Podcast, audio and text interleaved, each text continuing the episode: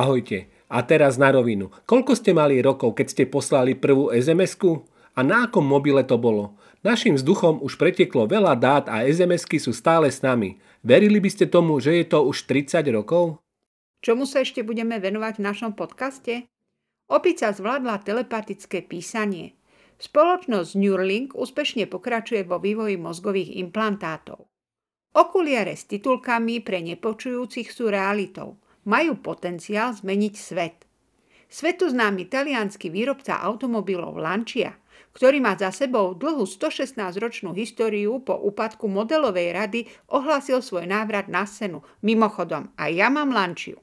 A na záver opäť pár typov pod stromček, tentokrát na tému robotov do domácnosti a záhrady. Už tradične vás bude sprevádzať Lised a Richard. Ako ten čas letí. Ak máte 30 rokov a menej, tak zrejme žijete v tom, že SMS-ky tu boli odjak živa. Možno ešte skôr ako tlačený papier. Ale teraz vážne. Prvé mobilné telefóny vedeli toho skutočnosti žalostne málo. Dalo sa z nich prakticky len telefonovať. Možnosť písania krátkých textových správ prišla až oveľa neskôr. Bolo to 3. decembra 1992. Oprávnenie spôsobila naozajstný ošial, chvíľu to však trvalo. Na Slovensku sa SMS-ky začali používať v roku 1997. Ich cena nebola na tie časy vôbec malá, boli to 3 koruny. Masovo používané sa nestali okamžite. Spôsobovalo to nízke pokrytie, ale aj fakt, že väčšina používaných mobilov podporovala len telefonovanie. Prvými krajinami, ktoré začali s prevádzkou komerčných sietí, bolo Švédsko. Neskôr sa pridali USA a Spojené kráľovstvo. Telekomunikační operátori spočiatku neverili, že písanie SMS vôbec zaujme. Zmena nastala až po zavedení predplatených kariet, ktoré rozšíril počet zákazníkov. Z krátkej textovej správy sa rozvinula najviac využívaná forma písanej komunikácie aj napriek konkurencii v podobe e-mailov a sociálnych sietí. SMS je dostupná pre viac ako 5 miliard ľudí.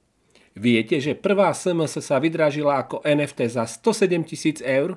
Správu s textom Veselé Vianoce dala do dražby britská spoločnosť Vodafone. Odoslal ju programátor Neil Pubweb zo svojho mobilu Orbitel 901 počas vianočnej akcie spoločnosti. Za zmienku tiež stojí, že v tom istom roku, ako k nám prišla táto technológia, sa v Spojenom kráľovstve poslalo 66 miliard textových správ.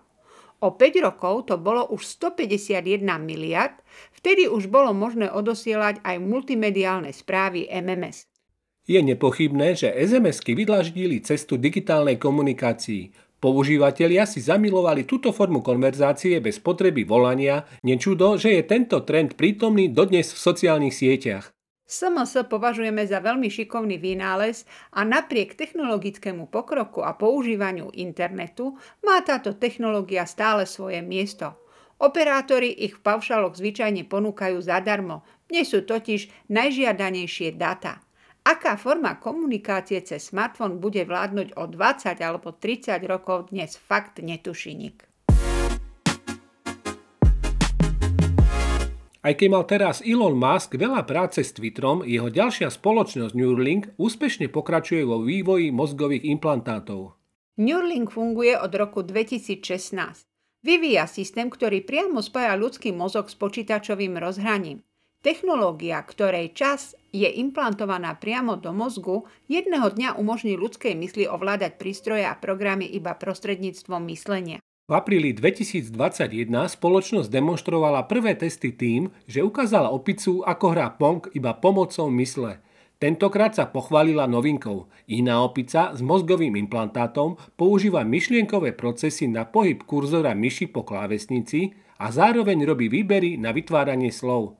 Toto konanie sa dá opísať ako telepatické písanie.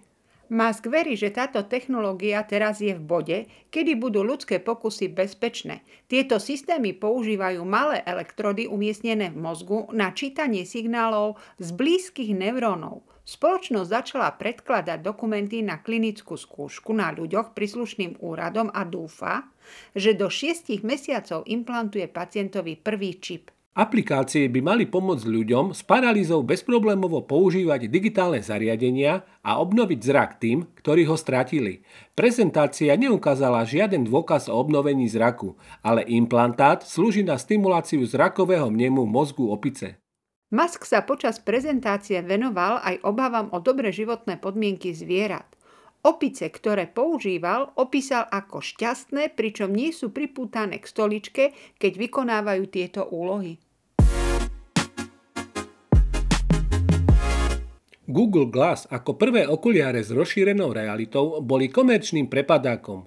Okrem toho, že z pohľadu vnímania technológie AR verejnosťou predbehli dobu, boli drahé a používateľom prinášali len zanedbateľný reálny úžitok. Karta sa však obracia. A tým, ako čakáme na prvé reálne použiteľné AR okuliare od spoločnosti Apple, Meta a podobne, na trh prichádzajú aj ďalšie zaujímavé projekty. Príkladom toho je unikátna aplikácia X-Ray Glass prepojená s okuliarmi Unreal Air. Na rozdiel od Google Glass, ktoré mali byť určené pre všetkých a zvládať mali všetko, od obohacovania konverzácií až po hranie hier, je aplikácia X-Ray Glass prepojená s konkrétnymi AR okuliarmi v tejto chvíli určená primárne pre nepočujúcich. Okuliare dokážu pomocou aplikácie rozpoznávaním ľudskej reči pretvárať bežný rozhovor na živé titulky, ktoré sa prostredníctvom okuliarov zobrazia v priestore pred ich používateľom. Nepočujúci sa tak vďaka nim môžu aj bez potreby od čítania spier zúčastniť bežnej konverzácie, v ktorej nie je používaná posunková reč.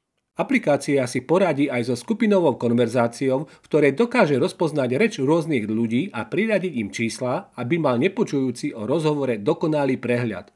Možno v nej dokonca zobraziť históriu konverzácií. A to nie je všetko. Potenciál týchto okuliarov však siaha ešte ďalej. Rozpoznané konverzácie totiž dokážu aj automaticky prekladať. Využiť ich tak teoreticky môžu aj počujúci, napríklad pri cestovaní alebo aj v zamestnaniach a povolaniach, v ktorých prichádzajú často do kontaktu s cudzojazyčnými osobami. X-Ray Glass je praxi iba softverom, konkrétne bezplatnou mobilnou aplikáciou pre Android, ktorá zabezpečuje rozpoznávanie ľudskej reči a je textové zobrazenie či preklad na okuliaroch. Samotné okuliare Enreal Air, ktoré toho zvládajú ďaleko viac, sú aktuálne v predaji za zhruba 379 eur. Svetoznámy talianský výrobca automobilov Lancia, ktorý má za sebou dlhú 116-ročnú históriu po úpadku modelovej rady, ohlásil svoj návrat na scénu. Počas podujatia Design Day koncert prezentoval elektrickú budúcnosť značky Lancia. Počas obdobia rokov 2024 až 2028 plánuje Lancia predstaviť tri konkrétne elektrické modely. Na podujati nepredstavili žiadne vozidlo, ale zaujímavo vyzerajúcu automobilovú sochu, ktorá zahrňa radikálny dizajn, ktorý uvidíme vo všetkých troch budúcich modeloch. Automobilka Lancia, založená v talianskom Turíne, strávila prvých 60 rokov výrobou spalovacích vozidiel bohatých na inovácie, vrátane prvého plnohodnotného motora V6. Svojho vlastníka Lancia zmenila v roku 1969, kedy sa stala súčasťou automobilky Fiat. V roku 2015 Lancia predávala len jeden model Y a od tohto obdobia sa značka blížila ku svojmu koncu. Od vzniku koncernu Stellantis v roku 2021 nebolo o tejto talianskej značke počuť vôbec a hrozilo, že úplne zanikne. Predstavená automobilová socha, ktorú Lancia nazýva ako trojrozmerný manifest, zahrňa čistý a radikálny jazyk troch elektrických vozidiel, ktoré cerská spoločnosť Stellantis plánuje predstavovať každé dva roky, počnúť s rokom 2024. Táto cesta sa začne čisto s elektrickou prepracovanou verziou Lancia Y, po ktorej bude nasledovať model Delta. Tohoročné Vianoce sa nezadržateľne blížia a ak sa stále rozhodujete, čo pod stromček ako darček pre celú rodinu, máme pre vás niekoľko ďalších typov. Napríklad taký robotický vysávač dokáže šetriť ľudskú aj elektrickú energiu, ale vie sa aj postarať o to, aby ste mali vždy čistú podlahu. Na druhej strane zase robotická kosačka dokáže automaticky kosiť bez toho, aby ste vôbec pomysleli na to ísť cez víkend kosiť trávnik. Ani jeden takýto robot nie je ale lacná záležitosť. Samozrejme, na trhu sú aj také, ktoré je možné zaradiť do cenovo dostupných, teda za pár stoviek eur, no takéhoto robota neodporúčame. To radšej investujte danú sumu do kvalitného ručného vysávača, prípadne kosačky. Sice roboty vám neubudne, ale s novým sa vždy robí lepšie. Nezabudnite ale potom starý spotrebič patrične zrecyklovať. Nechceme vás nabádať kupovať viac a viac, ale naopak. Treba šetriť. Šetriť sa pritom dá rôzne, napríklad šetrením energie. Taký robotický vysávač má násobne nižšiu spotrebu ako klasický vysávač. Rovnako to platí aj v prípade robotických kosačiek. Zároveň vám takéto roboty šetria váš čas, ktorý by ste museli venovať vysávaniu či koseniu trávnika. Tento čas môžete venovať na čokoľvek iné, či už prácu, za ktorú ste platení, alebo na oddych, ktorý je pre fyzické i psychické zdravie dôležitý, hlavne v súčasnej dobe. A teda, čo sme pre vás vybrali a čo vám doporučujeme? Niekdajšia vlajková loď amerického výrobcu robotických vysávačov iRobot Romba i7 a i7 Plus spred niekoľkých rokov stále ponúka špičkovú výbavu, navyše dnes už za rozumnejšiu cenu. Model bez vyprázdňovacej stanice sa pohybuje pod 500 eur. Verzia s vyprázdňovacou stanicou Clean Base stojí o niekoľko stoviek viac. To najlepšie z najlepšieho, no s cenou atakujúcou 1500 eur predstavuje vysávač Roborock S7 Max V Ultra. Tohtoročná novinka z dielne renomovaného čínskeho výrobcu Roborock vychádza z top série S7, no pridáva funkcie, aké na svete nemajú obdobu. Základom pritom nie je robot samotný.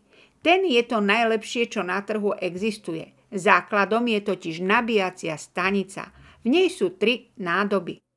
Novinka od čínskeho Xiaomi Mi Robot Vacuum Mop 2 Pro ponúka za pomerne priaznivú sumu celkom slušnú výbavu. Cena sa pritom pohybuje okolo 330 eur. Na orientáciu využíva laser a nechýba ani mapovanie interiéru. Vysávač si vie do pamäti uložiť maximálne 5 poschodí, prípadne priestorov, v ktorých vysáva. Kosačka Bosch Indigo S plus 500 je síce minuloročný model nemeckého výrobcu, no stále patrí k tým najmenším a zároveň najdostupnejším od premiových výrobcov. Cena dnes už hlboko pod 1000 eur je za kosačku schopnú kosiť 500 m štvorcových výborná cena. Navyše ponúka aj viacero praktických funkcií. Napríklad je vybavená funkciou Border Cut na takmer dokonalé kosenie trávnika popri vodiacom kábli. Výšku kosenia je manuálne možné nastaviť od 3 do 5 cm.